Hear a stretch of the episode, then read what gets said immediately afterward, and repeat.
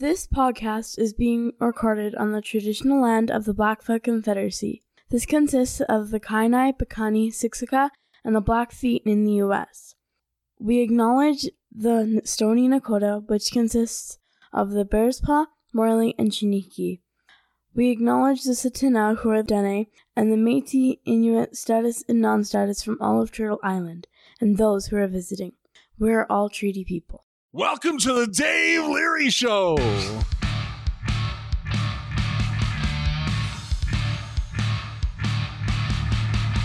Welcome to the Voices in Recovery podcast, brought to you by Freedom's Path Recovery Society in Calgary, Alberta, Canada. Thank you for tuning in. Please remember that these are opinions that are shared are those of the individuals and not of any agency, organization, or other entity, unless otherwise specified. Also, if you're a minor, please check with your parent and or guardian as you need to have permission to listen to these podcasts. We will potentially talk about violent subject matter, sexual content, and difficulties human beings face on their day-to-day lives in recovery.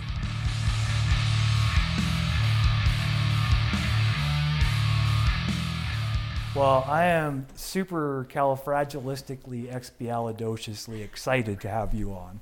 I could barely contain it because you are one of my favorite humans, right? And I know we don't spend a lot of time together, but that doesn't matter, right? Because you're still one of my favorite humans. So, Val, welcome to Voices in Recovery podcast. Tell us about yourself. Wow, thank you so much. That is so kind and gracious of you. And um, uh, it's um, today's been just such a beautiful day. Hmm. I was um, the alternate chair of a recovery event. It was an all-day event, and you know, I realized that people are so hungry for that connection, even though we couldn't be in the same room together, and Mm-hmm. Okay. everybody's sick of Zoom and Yeah. oh, but yeah, but tell me about it. So it was a Zoom event. Yes, yeah, yeah, yeah. In the twelve-step program, Yeah. I'm uh, I hang out in a lot of church basements. That's right. Without breaking my anonymity Yep. per se, but um, it was um, uh, what they call the pioneers dinner. So Okay. it's uh, for kind of geared towards older members of the fellowship. Yeah. Uh, older is in more seasoned. So there was people there More with like seasoned. like 40 years of sobriety, Wow. 45 years of sobriety. Yeah. You know, people who speak my language and they sobered up you know, when I was a little child. Mm-hmm. And um, That always trips me out. too. absolutely, yeah, Yeah. yeah, yeah, No, it was Yeah. really great. It was, it was so good. You know, it was so good. So yeah, I'm, uh, I was alternate chair for that event and the Banff Roundup, which uh, Okay. 2021 is going to probably look different than Yeah. uh, previous year- years. So I don't know. It's just uh, I feel like when I'm done these things, I just feel like um, just flying. You know, Mm-hmm. it's so good. It's so good. It feels good to get filled up with that kind of stuff, though, right? It does. It does. It kind of puts some gas in the tank Mm-hmm. for when I'm, you know, a Exactly. A little bit later down the road, right? Yeah, not today, some other day. anything that keeps this lunatic, lunatic, alcoholic, what have you, Mm-hmm. on the right path is the right thing to do today. So yeah. Cool. So Yeah. tell us how, how you got here to this place where you had a wonderful full day of recovery and you're jacked up. You know what? I'm I was one of those people in sobriety and I've known people with multiple years of sobriety. And I think you said it once in a meeting, it's either uh, a bottle, a book, or a bullet. Because the pain of living as a dry drunk Yeah.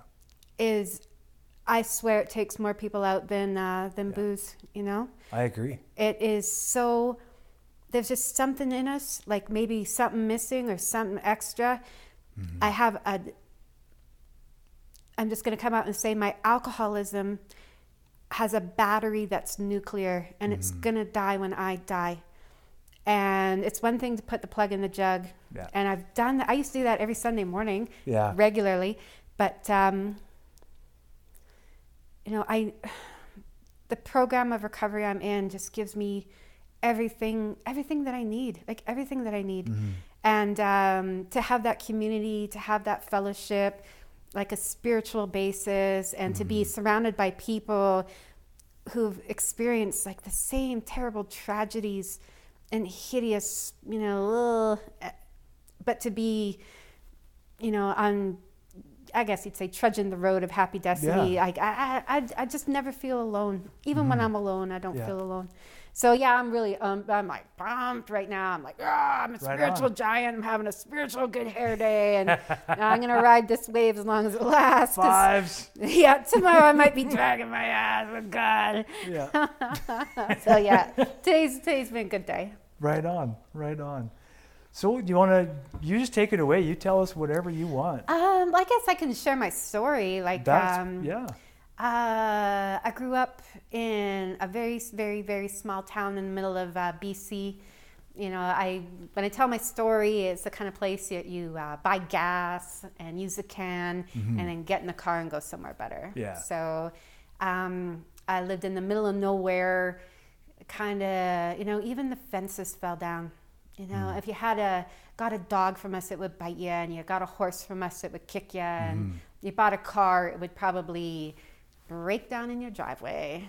You know, once that bubble gum fell off the radiator on the bottom, yeah, and all the fluid came out. Like we were just, um, I guess what you call white trash. And um, I was pretty much told from the day I understood this language that I was pretty no good and not wanted. And, uh, you know, it was my mother's uh, insurance policy, so my dad wouldn't leave. And I was her seventh child.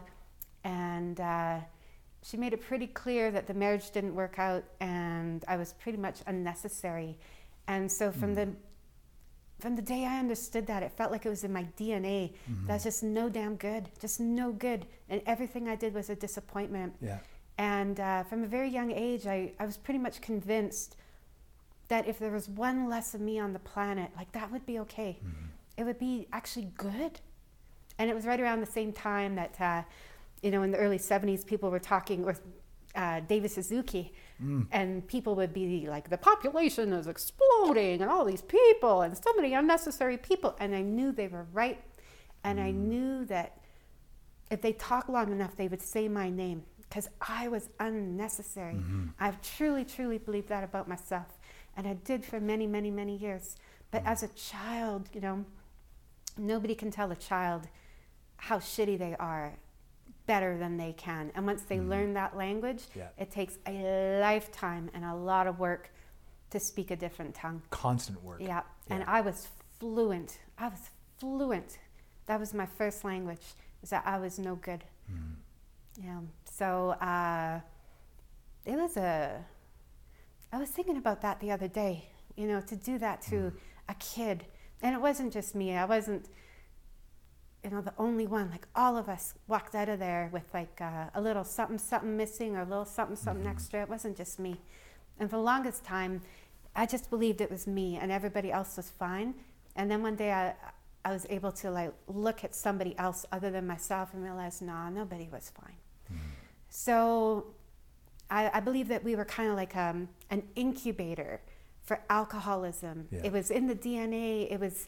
It seemed like the only time they were happy, they as in well, my parents. Yeah. So the only time they were happy was when, you know, dad was hammered and mom was kind of managing him. Yeah. You know, and um, you know, it was. Uh, it looked like a good time. It Yeah. looked like a good time. Like Just one second. Sorry. Oh, no, would you okay. mind filling this with a cold water, man? Please, thank you. That's quite the jug. I know. Well, I've, I've had a whole jug almost every every episode. Is that like so- the Kool Aid? Is that gonna like run through the wall like Kool Aid? I don't know. I'm just feeling silly. Drinking some Kool Aid. Yeah. What What does the Kool Aid Man say when he comes through? Oh Hey, hey, yeah. No, um, that's like the Bud. That the Yeah. He? What does he say? Oh yeah. Oh yeah. Oh yeah. I thought it was hey hey hey. Hey. It's like oh yeah. Dude, thank you, man. Aw. Appreciate it.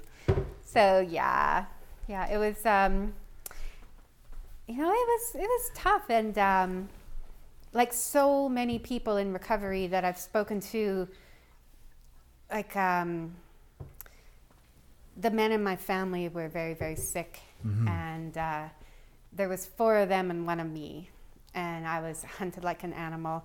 I wasn't safe in my home. Like going from my room to the bathroom involved a strategy. They were everywhere. Really? Yeah, they were sick, sick, sick. And um, Jesus. And had, and then, sorry, go on. No, please. it's okay. Like, uh, I used to think when I was introduced to recovery and the concept of a higher power of my understanding, I was pissed at God. Like, mm-hmm. the God of the nice ladies wasn't my God. You know, I didn't want that person, that big wife beater in the sky. You know, I, I didn't want that God.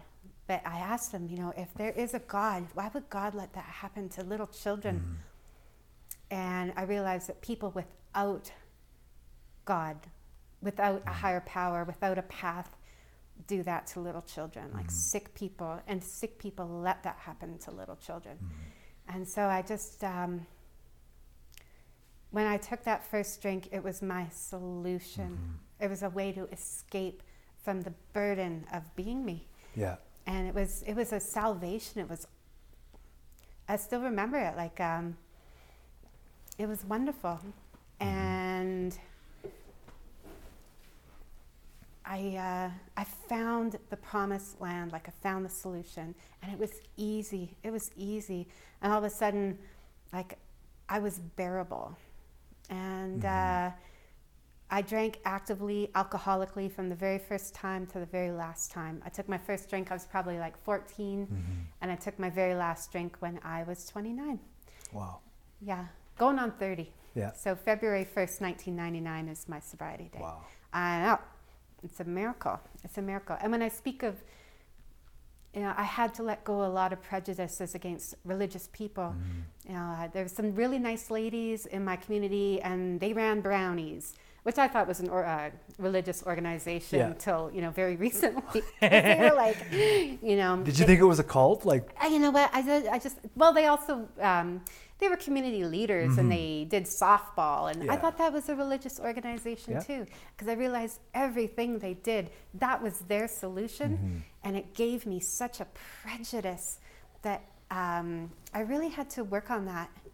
Mm-hmm. I really had to work on that to um, to find my higher power, and um, which has never been of a religious nature, but it's unique and important to me. And I realize now those women saw a child in crisis, and they did what worked for them. And coming from a place of really caring, and uh, it just it just you know what if somebody would have told me that uh, AA was a, a religious program and I had to accept, I would have turned around and kept drinking. Like Yeah. I just could not accept. And today, you know, me and I spend some of my ha- the happiest days of my life in the basements of churches. Now I do, Yeah. I do, and every miracle I've ever seen has been in the basement. And that is not saying anything about what happens upstairs. Yeah. That's just being personal as to me, what has happened in like a thousand church basements Yeah. and given me a beautiful life.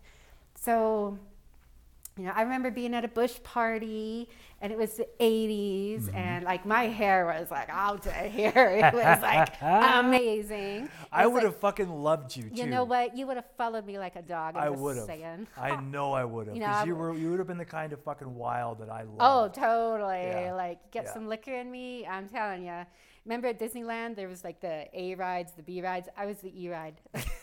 I was the most tickets with the least amount of effort. Anyway, I was at a bush party. My Yeah. hair was out to here, and, I, and the right song was playing on the radio, and uh, right there's like a line of dudes like with the big shoes, and they're all cool. It was like 1986, and we rolled up, and I had a Mickey, a Mickey of like Crown Royal, and I.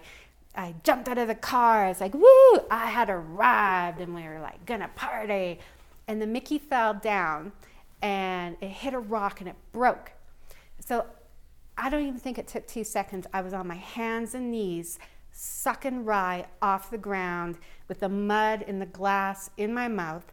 And all the other, my little friends with the big hair, they're all mm-hmm. standing around going, "Ugh, oh, it's so gross. Yeah. You're disgusting. I was the only, like, I didn't suck rye off the ground like the other girls. Mm-hmm. They were all standing around looking at me like I was an animal. I was the elephant man. Yeah. You know, and I'm on all fours with the glass in my mouth, sucking rye off the mud off the ground. like it was like that for me. Mm-hmm. And it from the day I took that first drink until my last drunk, January 31st, 99, that is how I drank out of like a champagne flute or a wine skin or a fancy place or Yeah. a shitty place. Like that is how I drank. So Wow. yeah, it was. I was instantly. I was an alcoholic in training from the womb. I'm convinced of it. All you had to do was add liquor and stir. Yeah. I was. I Yeah. was done. So yeah, like um, but I decided I wasn't going to be like the people, the women I knew in my part of BC. Mm. I was like a million times smarter. I was a million times better. I was mm-hmm. better looking. I was this. I was that. So I left, and the only way I could ch- figure out how to change my life was to lie about it because I had no other skills. Mm. So I would tell people these outrageous stories. I, I grew up on a Clydesdale farm, and and wouldn't you know this bum at the bar? He was in the market to buy Clydesdales. Like, who's the bigger bullshitter, him or me? Mm-hmm. Like, Yeah. I don't know. Well, was like, whichever one of you is trying to talk the other one into bed. exactly. exactly. It's like, oh my gosh. So I found out if you want to live a life built on lies mm-hmm. and do it successfully, the best way to do that is to have a constant flood of new people. Yeah. So the best way to do that is by a series of I didn't know what it was called then, but I call it a geographical Yeah. you know, just keep moving. Yeah. So I went to California and I went to Mexico and I went to South America. And I give them fake names wherever mm-hmm. I went in case they like met each other. Yeah. You know, I didn't want them talking about me. Yeah. So, and I went to Australia and I lived there for a year. And everything, no matter where I went and no matter what I did, you know, I don't know, you've probably heard me tell my story. Like I would wake up in like strange places Mm-hmm. with people mad at me all the time. And people, this is before the Googler, right? And people like Yeah. looking through the English to whatever language dictionary and they're saying, Do you remember what you said to me? Do you remember what you did? I'm like, Did I say happy birthday because it was your birthday? I don't think so. Or by the did look I on your shit on your cake? That's right. it's like, did I screw somebody inappropriate? I hope not, but uh, I'm kind of thinking. Uh, Oh, so shit. yeah, I know. yeah, those were the but those were the hard days, man. When you wake know- up and you're like, "What the fuck did I do?" Absolutely. And when you try to find a piece of mail and you can't read the language and you can't figure out how to use the phone to like call a cab, and even if you did, no one understands what you're saying. Yeah. It is terrifying. Yeah. It was terrifying. I'd be like, I'm going to speak very honestly, just because I love you. I do. Mm-hmm. I would like be, you know, like um, uh, Star Trek. They had the transporter, and Oh, you'd be yeah. like, and then all of a sudden, I would like come to, I'd be having sex with somebody, Yeah. and then I'll, I would start like screaming because I didn't know what was happening. I Yeah. didn't know where I was. I didn't know who this person was. Like it was absolutely terrifying. Mm-hmm. And I put myself through that again and again and again and Mm-hmm. again. And then I was at a um, speaker meeting, and this little girl, well, she's probably in her early 20s, and she was probably in grade three when I sobered up. Mm-hmm. And she shared from the podium, a lot of old timers in AA, I'm not there quite yet. They say, You're "You know just what? about there." Thank you, David. yeah That's you're very knocking kind. on the door. She, like a lot of old timers would say, these young kids, all they got to do is shut up and open their ears. And, you know, thank God, thank God this one was talking because she told Yeah. me she learned in treatment that people who f- do things in blackouts are trying to fix, they're trying to fix what happened to them. Mm-hmm. And I realized all of a sudden it made sense to me. That behavior made sense to me because I just thought I was the most hideous, horrible, you know, evil person in the world. Mm-hmm. This acting out, this degrading behavior. And I just, I just realized like what she told me was, it was a miracle. All of a sudden I understood. I understood. And anything that helps me anything that helps me, I'll take it. I'll mm-hmm. take it. Yeah. So all of a sudden, I wasn't, because I was really ashamed of that. Mm. And now I'm able to share it because it helps somebody. Mm-hmm. I do not regret the past, nor do I wish to shut the door on it Yeah. because it could help somebody. Yeah. And do I go like shouting it from the rooftops. No, except for here today, right now. Except for right now. But we've kind of provided a rooftop, and we appreciate hearing people yell from it. So You know what? The neighbors are like, oh, covering Totally. their ears. Yeah. yeah, I'm all- sure they are around here. Actually, They've- yeah, they're probably like, "Oh my God, what are they doing in there? What are they doing in there? Yeah. Honey, let's go to church. Yeah, we're It's doing church cool- stuff. It's a cool church. That's right. We're doing church stuff in here. That's right. No. So yeah, you know what I. And then one day I fell in love, Hmm. like this hippie dude who was kind of, kind of like you. Not as good looking, but almost as You know good what? looking. Not nearly, and Almost that's as- something that we all have to live with. Okay. it's true. But you know what? He was like a dark gypsy soul, and he had long hair. And yeah. I, uh, um, to say I adored him, wouldn't even touch it. Like I Mm-hmm. worshipped him, which is never a good sign. I know that. But at the time, like, Mm-hmm. it's like, dude, tell me what you want. I'll become that, and it's win-win, because you'll get what you want, and I'll. I'll be somebody. I'll be somebody. So uh, Susie Chapstick, no problem. Yeah. Like redneck chick, no problem. You know, like name it, I'll be it. Yeah, the I'll chameleon, right? Absolutely, absolutely. And I Yeah. love this dude. I loved him. And you know what? I signed a contract saying I will only ever have three drinks at any given time because I would my behavior was shameful to him. Mm-hmm. So I would only ever have three drinks at any given time. It didn't matter that it was like the size of your water jug over there. I'd be like, "Ah, that's number one. Speaking of the size of my water jug, Darcy, don't forget to get a picture of the size of my water jug. are, are you okay if he takes our picture while we're at some point while we're Oh, talking? sure. Yeah, okay. Yeah, yeah. Yeah. Yeah, so I, I really, and I, I, all through my journey and before recovery, during, and I wouldn't say after recovery, because I'm, I'll be in this just for today for the rest of my life, Mm-hmm. you know, but I, I swore I was the first person to ever do anything. I swore I made this stuff up. But Yeah. when I was a kid, I thought I invented air guitar. So I had no idea someone else thought of that. I Uh, thought that was mine. I love it. Yeah. Yeah, but if you're a kid, you could easily think that. if you- Absolutely, right? Absolutely, yeah. absolutely. Yeah, I've always been full of curiosity and wonder. You know? Mm. I have always been, even during those troubled times. Yeah. I had great hunger to be alive, and I still do. Mm-hmm. So you I'm- definitely do. I definitely do. Anyway, I love this dude, and he grew to kind of hate me, but I loved him. I mm-hmm. loved him. I did my best. I did my best. I couldn't stop messing up. I couldn't stop messing up no matter what I did. Yeah. And slowly his love, first it grew cold, and then mm-hmm. it turned to, yeah, yeah, yeah, if you were to die, maybe that would be okay. Mm. You know, he never said it, he never had to. He was a Yeah. decent man. But, um, because I couldn't quit drinking and I mm. couldn't quit screwing up. I couldn't quit acting inappropriately sexually with other people. You know, I could not quit. I did not know how. And every single time Sunday morning rolled around, I swore I would never do it again. And by Friday, like my toes are tapping and my hands are shaking. I can't wait to do it again. Mm-hmm.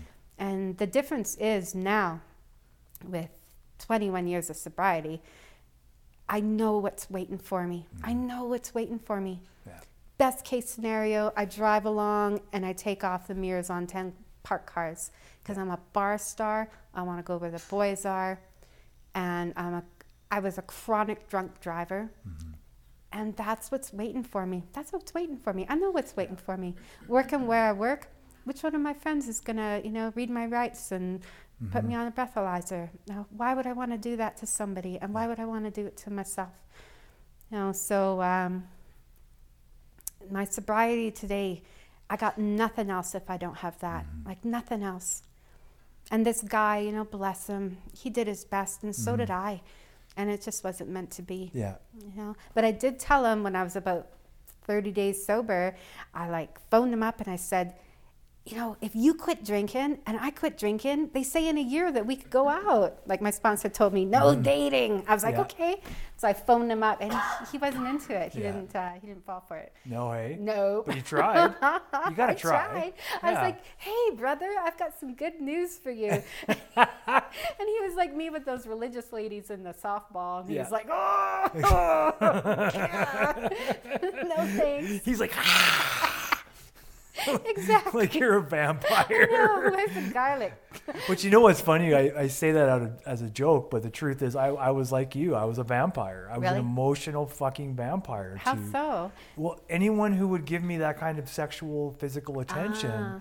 I would then put my teeth in them and drain them for every bit of emotional support they were worth. And then after they die, you're like, ugh, what stinks? Exactly. well- it's like you're the one that killed them. Exactly. exactly.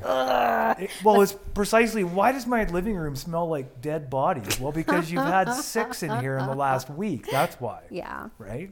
Yeah. Yeah. Sorry, please. No, no, no, that's okay. Like I was thinking about, um, uh, you know, I for years and years I've been with CPS, and uh, you know, there's just something about um, you know, people are interested in sex. They say sex sells, and you know what? You can be at the most boring speaking mirror speaker meeting ever, and all of a sudden somebody mentions sex, and all of a sudden everybody sits up Yep. and like the ears, like a horse, you know, brink. It's it's a part of our pleasure center, man. Absolutely, Yeah. absolutely. Yeah. But um, I remember I wrote this police report. Uh, back in the days, I wrote records, police reports, and uh, there was a swingers club. Mm-hmm. It's in the Northeast. I'm sure it's uh, shut down because of COVID or whatever. But um, if I see you there, like I'll be cool. Don't worry, okay? Cool. I just want to make sure you're gonna be cool. You're gonna be cool. invited me, so I guess I don't deserve it. I've invited you. You just don't like the whole idea of a sausage busy party. on Tuesday. Yeah, you're just That's not right. a fan of sausage parties, and I like it. there's like um so there's a swingers club and so, somebody stole a couple of flats of pop Yeah. off the back step and so they phoned it in to not emerge and like someone stole our pop and if you can get one cop Jesus. car one are you cop car i'm totally serious if you can get one cop car to like a call like that in this case like six of them they're like Because it's a swingers club. because it's a swingers club. Yeah. And I was talking to this cop, and I could hear the motor racing. It's like! And he's like, "I'm going to the swingers club. Oh, I can't wait. It's going to be so hot. Oh, the chicks are going to be fantastic. It's going to be so great." I was like, "Okay," you know. So I wrote up the police report, and then a couple hours later, I talked to the same officer. So I'm dying to know about it. I'm like, "How was this swingers club?" And he said to me, "Oh, it was terrible." I said, "Why?" And he goes, "Everybody looked like my mom and dad." And seriously, the first time in history that, that officers of the law go priority one to a theft, right? To a theft under, right? That's funny. He's so disappointed. Like, oh god. He's like, it's like, Jesus, all these people who are swingers, I don't envy them anymore because it's like my mom and my dad. yeah, that's right. Nobody Oh was goodness. hot. It's like, Yeah. oh, that's so disappointing. It's not like the movies, we'll tell you that much. Oh, Yeah. it might be like the movies. It depends which movies you go to. oh, and it depends which swingers club you go to as Yeah, well. I don't know Yeah. if there's like the super hot one or just the regular people one. Well, here's my experience. My Okay. experience is, is that the hotness goes up with how much money people have, ah, right? interesting, interesting. because Have- people with and, and actually this this kind of came to me by a, a member of CPS actually Oh. who's involved in um, sex trafficking and stuff. Oh, right. Said it, wherever money is, you're going to find the most depraved humans on the planet, right? Ah. Because the more money, the more depravity. Because you can do anything you want. Ah, Right? interesting. Yeah, I, I thought it was very interesting, but it makes sense as to why there's so many questions about the elite right now Yes. and their and their sex trafficking. Right, stuff. right, right. Yeah. And you know what? You know what? That's that's a whole yeah. a whole other animal. And I'm, I'm sorry. I, Absolutely. No, no, obviously, no. people with not everybody who has money does that. That's not No. what I'm saying. No. Yeah. Sorry. But I did. Um, one of my nieces, actually, she didn't traffic her children. Mm. She gave them away. Oh, jeez. And I found out that poor people sell their children, Yeah. and people in this country give them away. Yeah. And um, that was really, really, really tough. It was tough to find out. It was tough to hear. And one of the last things that my mother ever spoke to me, she phoned me up. She was in a tizzy. I'd been with the police service maybe three or four weeks. It was so, and she was, you know, we didn't know, but she was about to die. And um, she phoned me up and she said, I want you to phone this detective in the lower mainland and you tell him who you are and you tell him where we work and you work and you tell him that you want those kids back. It's like, I have no powers hmm. and somebody should have been taking kids from this family a long time ago. Yeah. And she didn't want to hear that. Yeah. Like, she didn't want to hear that. That was, you know what? What a moment to stand up, though. Eh? You know what? My knees are knocking a little bit now, and Yeah. she's been dead coming up 17 years. Wow. I know. I know. But my stomach is like, "Ugh, ugh." you know what? Her rule, she was, you know, she was the law. Mm-hmm. She was the law. And as far as those kids getting taken away, you know, that was going to happen and should have happened a long time ago. Yeah. It was just happened in a different generation because she just did what her mom did and, mm-hmm. you know, gave her children, gave her children away. Yeah. And that was a pattern in our family for generations. Who mm-hmm. knows how long? Really? Yeah, Okay. yeah. So, but when those nosy neighbors or those goddamn cops are, you know, in people's business and blah, blah, blah, mm-hmm. it is society's business to, to protect children. Of course. Vulnerable children, you know? Yeah. Of course. So, yeah, you know, it was, um, it was an, um, it was a tough one. It was a tough one. And the judge said to my niece, you know what? More or less that you're a piece of shit and you come from shit and you're going to be shit. And the old me would have believed that judge. Yeah. And the person I am now in recovery, it was tough to hear that. It kind of filtered through. You know, in because recovery. you know how damaging that is. Exactly, exactly. And you know what? I was like, lady, bring it on. Mm-hmm. You know, you think I haven't heard that in my own head? Yeah. And I know that it doesn't have to be true. It doesn't have to be true. That she just, um, Mm-hmm. Well, it's not true. Just because No. a person's suffering doesn't make them a piece of shit. no, no. Right? And my niece Like- was sick. Yeah. She was just doing what she was taught as a woman was her job was to keep her man happy at any cost. Yeah. And if that meant to sacrifice the children, that's what she Mm-hmm. did.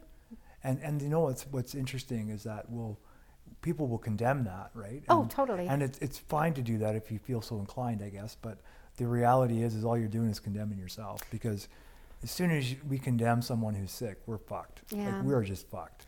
But right? it's just um, people have a fantasy that strangers do that, Mhm. and the truth is that families do that. Yeah. You know, Yeah. that's really, really, really a tough thing. Mhm. So uh, I had a good cry over that, I over what the judge said, and then I picked myself up and went to a meeting. Mhm. You know, because I don't have to live that way anymore. Yeah. And to a certain degree, she was just saying what we'd said about ourselves for years and years, generations. But I don't have to live that way today, Mm-hmm. No. and I don't. So yeah, what a difference! Mhm. What a difference. So yeah, and that was a long time ago. Now it's a long, long time. Yeah.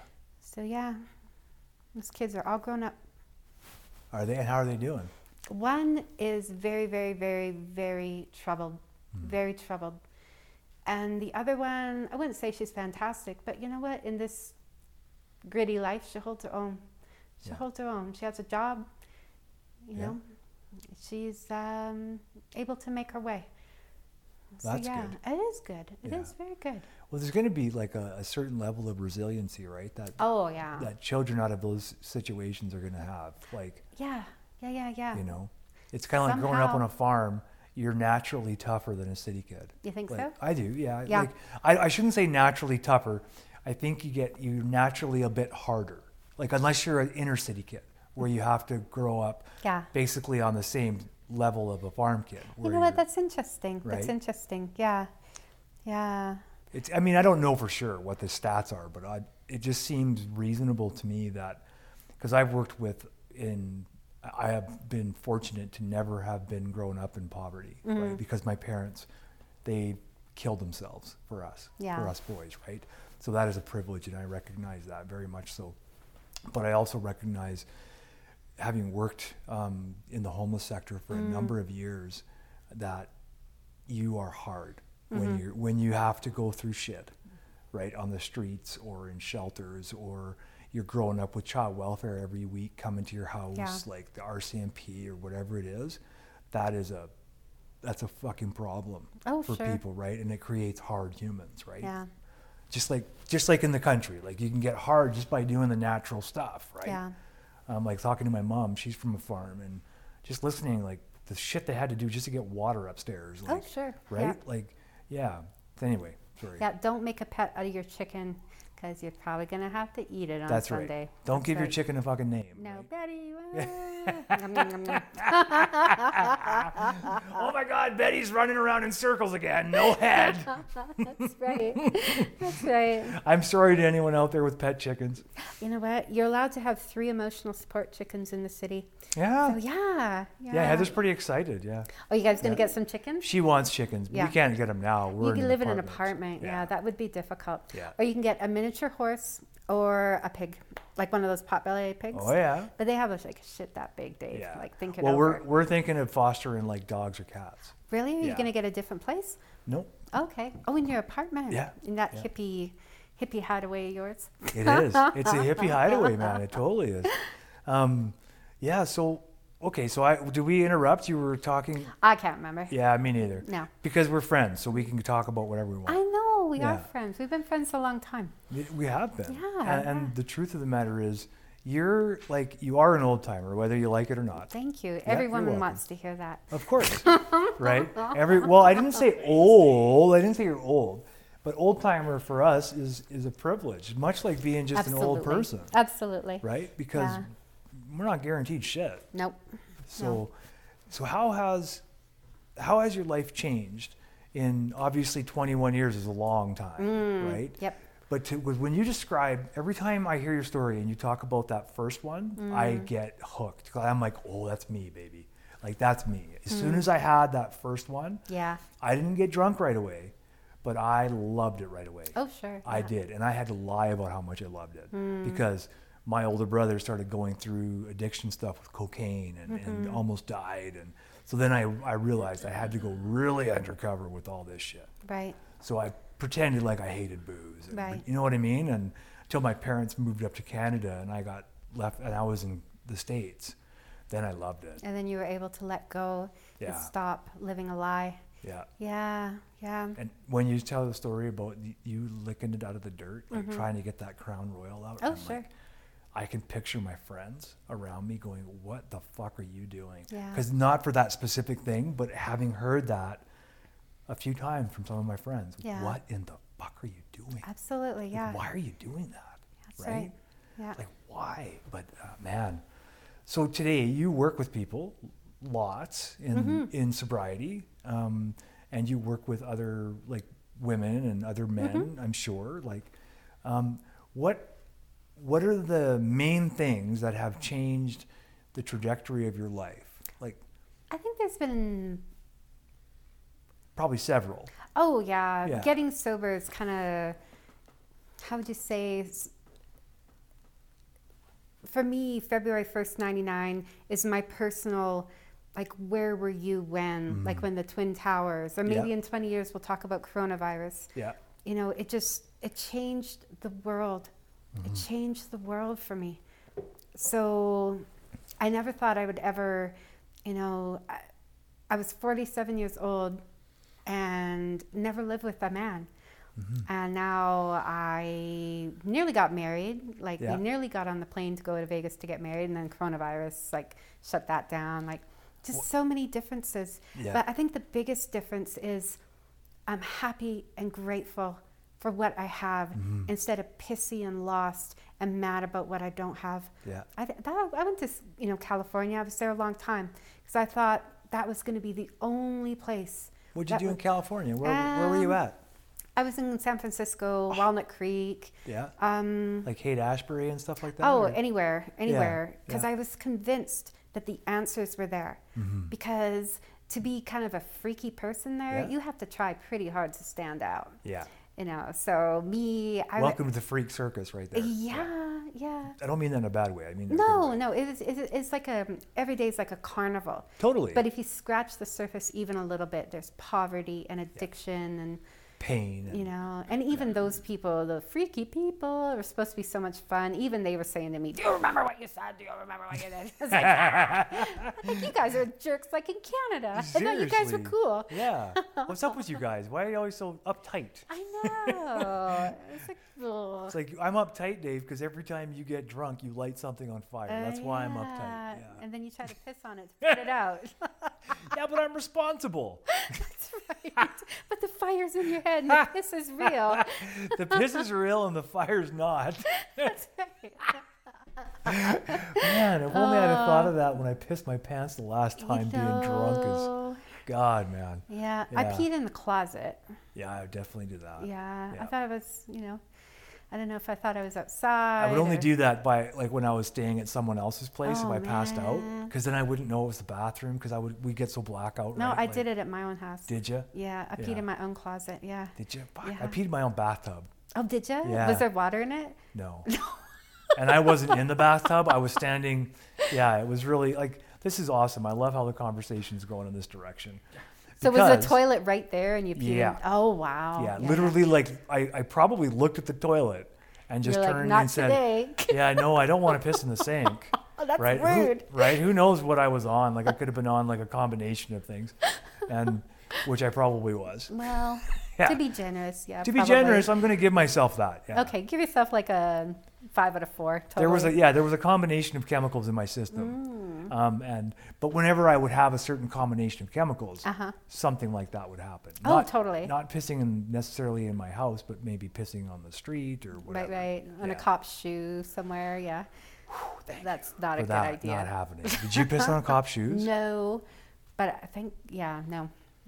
But I could have been like, the, like the second out of four wives of one, but no, that never happened. Second of either. the four wives of cops, yeah, no. That's a bad road. right? No, oh nothing. oh my you know goodness. what? Have you ever dated a police officer? No, I have. You know, I've never had blue fever. I'm from small town BC. I feel like I should run away with them carrying a case of kokanee or something. like when I see one.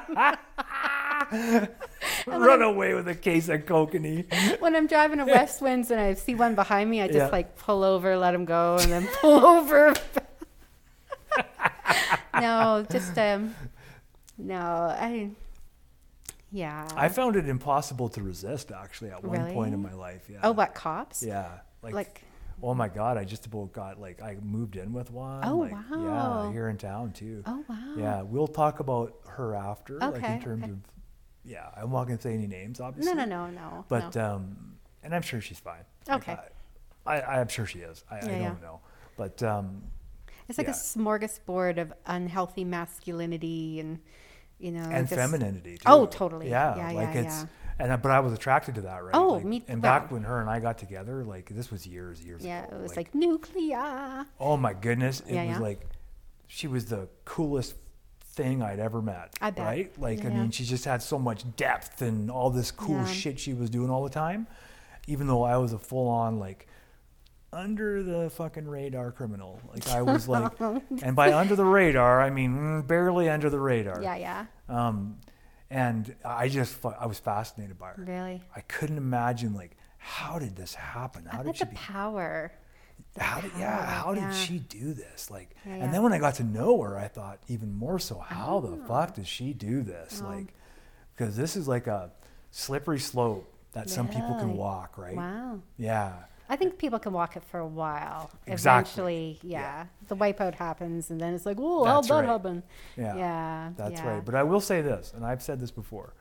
When I left that relationship, I literally backed out of that apartment. Really? You're afraid she was going to shoot you in the back? Eyes on her, eyes on the gun Oh, safe. Oh yeah, man, like fucking hey, it was weird. It was bet. not that she ever threatened me, so I should say that, like clear and I, I will say that she never threatened me or did anything like that.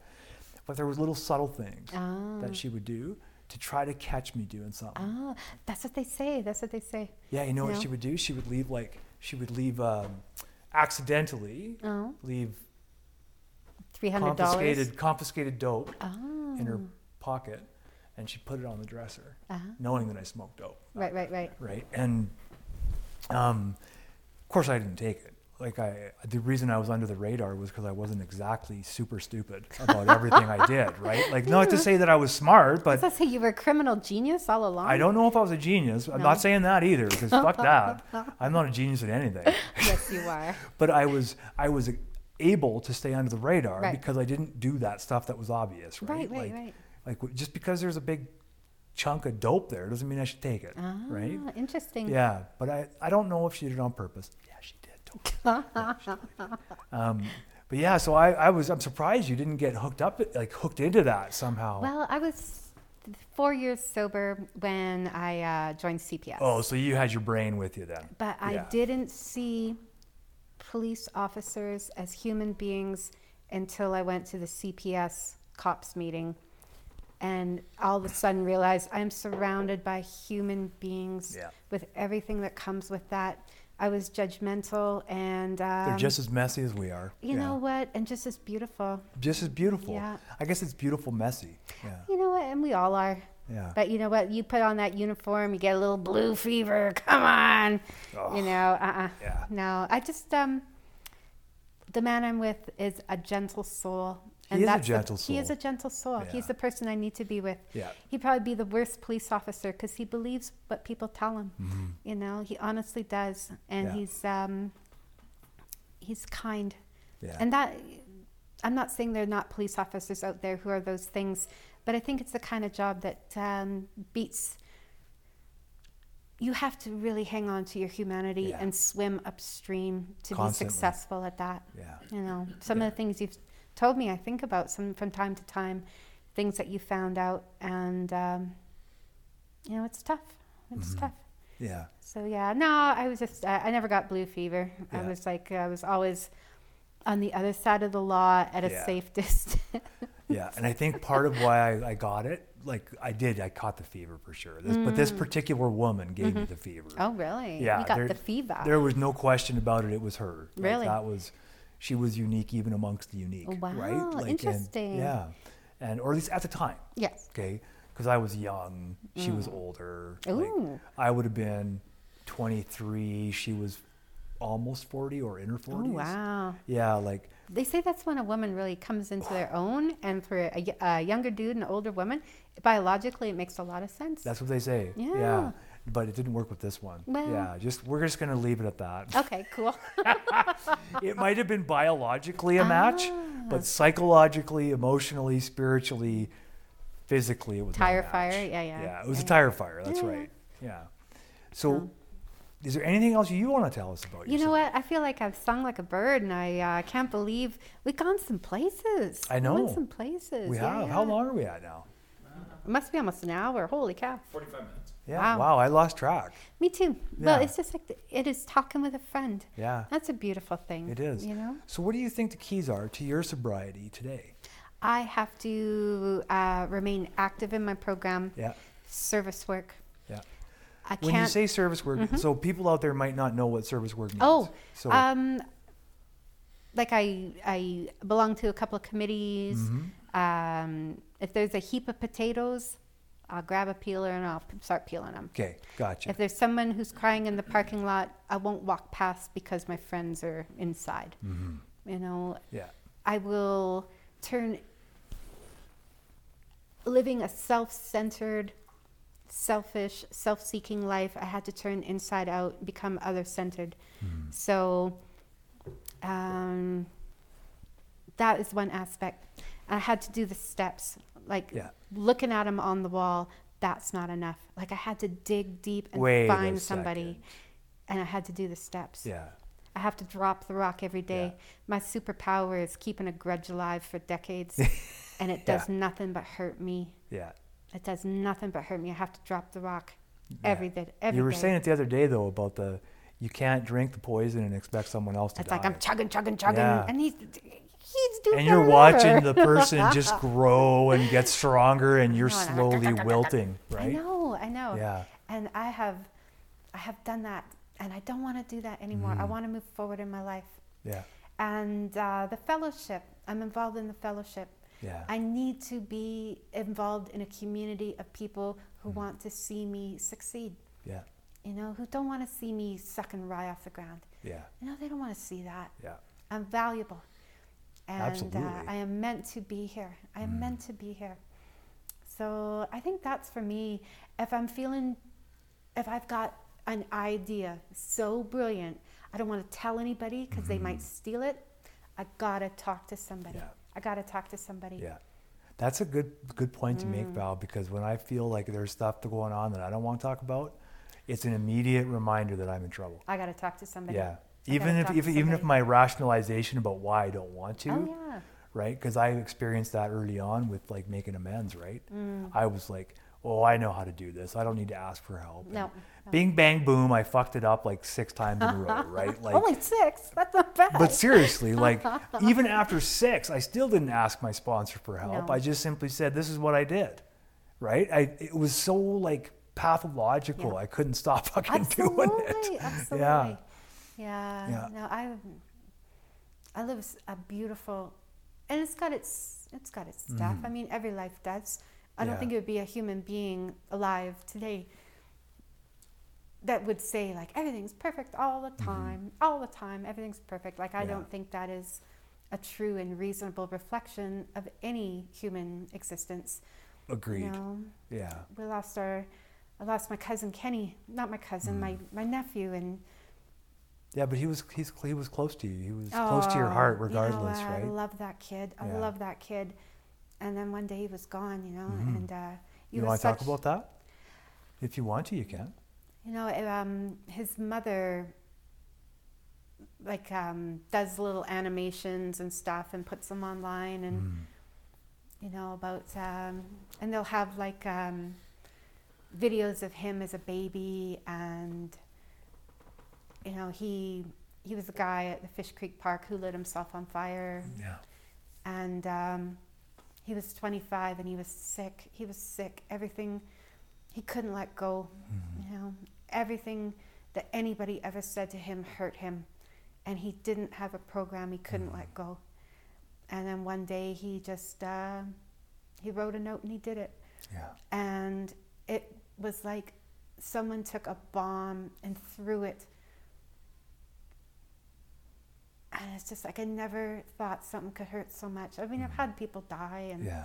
you know but i just don't I still want to wrap my head around it He was special though, right? he was uh, yeah. you know i just i was i loved him from the time Mhm. i held him in his in my arms when he was a baby Mhm. you know and i wish he would have let me be the hero and would have called me for help i would have Mhm. been there you know but he didn't he was done he wanted out Yeah. he found a way He sounded like a beautiful, beautiful dude. oh totally Yeah, his service was amazing. and so many Yeah. people came forward and said the same thing Yeah. like nobody knew he was he was a genius at hiding his pain We get pretty good at it, right? Oh, totally. But he just he kept he just couldn't swallow any Yeah. more. And he didn't one day he walked to Claresholm. Wow. I know. I know. He just walked. He just walked to Claresholm. And nobody knew that he was doing stuff like that because Mhm. he didn't tell anybody. He didn't post it on Facebook. Oh, I walked to Claresholm. But he Yeah. did that. Well, he was going through something different. He was going through yeah. something, yeah. He wasn't going through what normal kids would post, right? He's going No. through stuff that he doesn't want people to know. Exactly. Yeah. Exactly. And it, I just want to say that what a help you were to me. Oh, What a help you were to me to have somebody to talk to. It was just so outrageous and crazy and painful. And you were there Mhm. as a friend. And I appreciate it. I really do. oh God. Well, if I was there and, and, and I blacked out and was there because someone put me there, right? Yeah. Like it wasn't because I wanted to be. I mean, I want to be with you, right? Like yeah. I, but when, when that, when we went to the service and it was just, there was so much love there, Yeah. right? And, and I think no matter what, like we need to be around love, right? Absolutely. And we need to hear the stories about a, a, situation, a person who did what he did, Mm, and we need to still hear the love Absolutely. because it's it's kind of like, well, what do you do? Do you just get up there? Oh, well, he shouldn't have done it. Yeah. Yeah, like you could. There's people who take that tact when Oh, they do. absolutely. Yeah. And I've heard, I'm not gonna say I'm gonna say crazy ministers who do stuff like that Mm-hmm. because it's not about the people or the family, it's about them Yeah. and what the minister thinks should be happening. And I think that's bullshit. What I loved about that service was just that. It was Yeah. love, man. Like it's lo- humans are messy, Yeah. right? We're not perfect. We're not angels. We're not even angelic most of us, right? No. We're fucking messy. Yeah.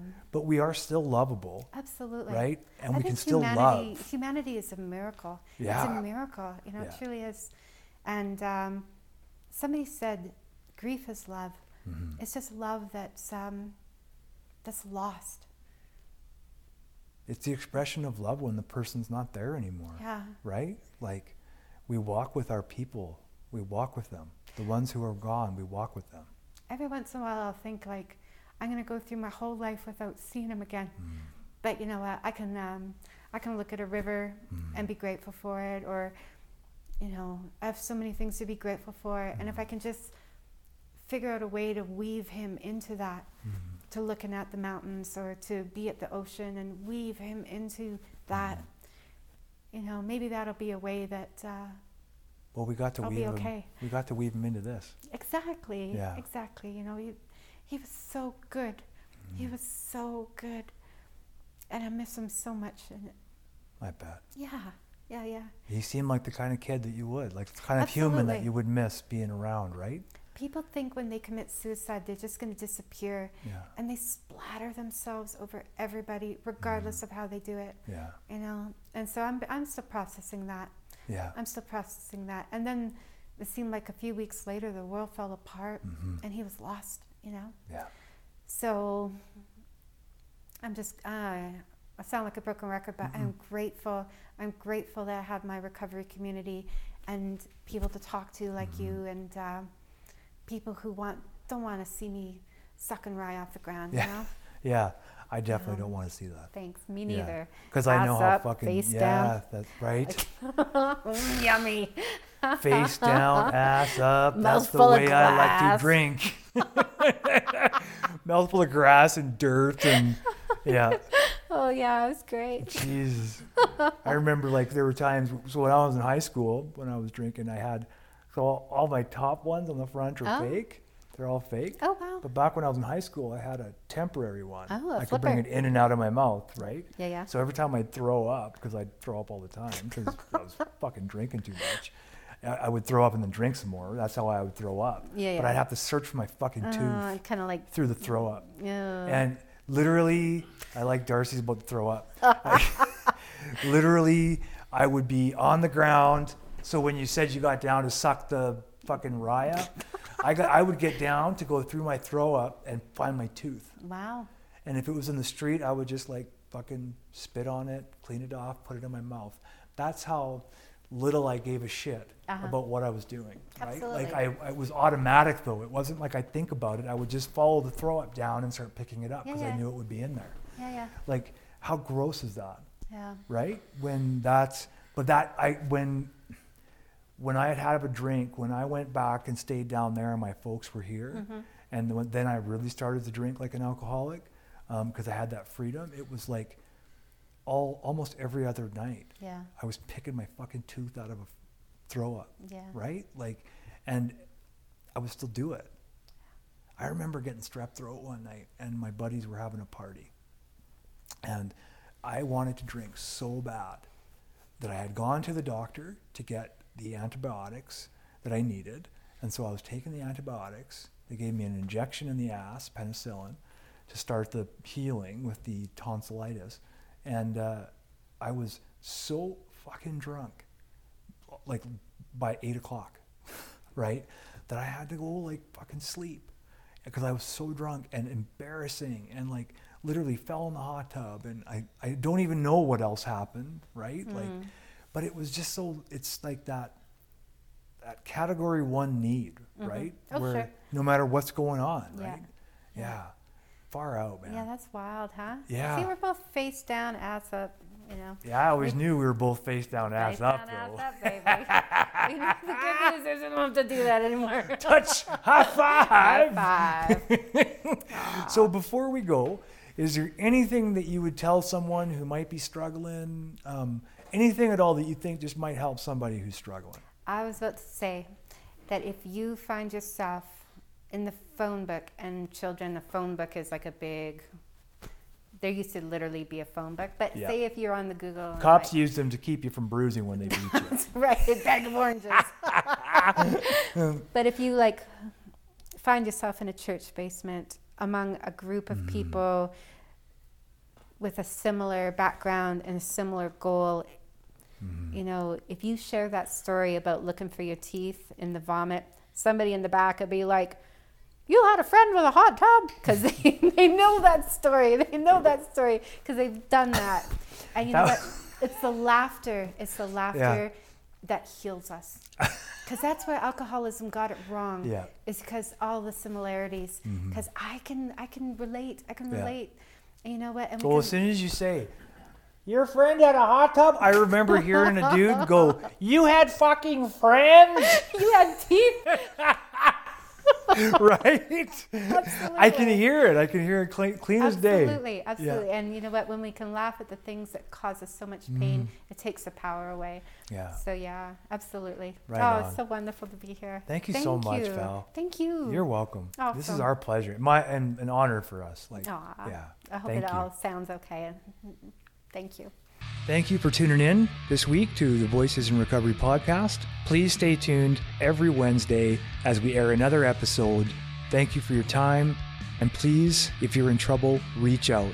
If you need to contact us at www.freedomspathrecoverysociety.ca or you can look for us on Facebook under Freedom's Path Recovery Society. Thank you again for tuning in. Please stay tuned for upcoming groups, activities, and podcasts.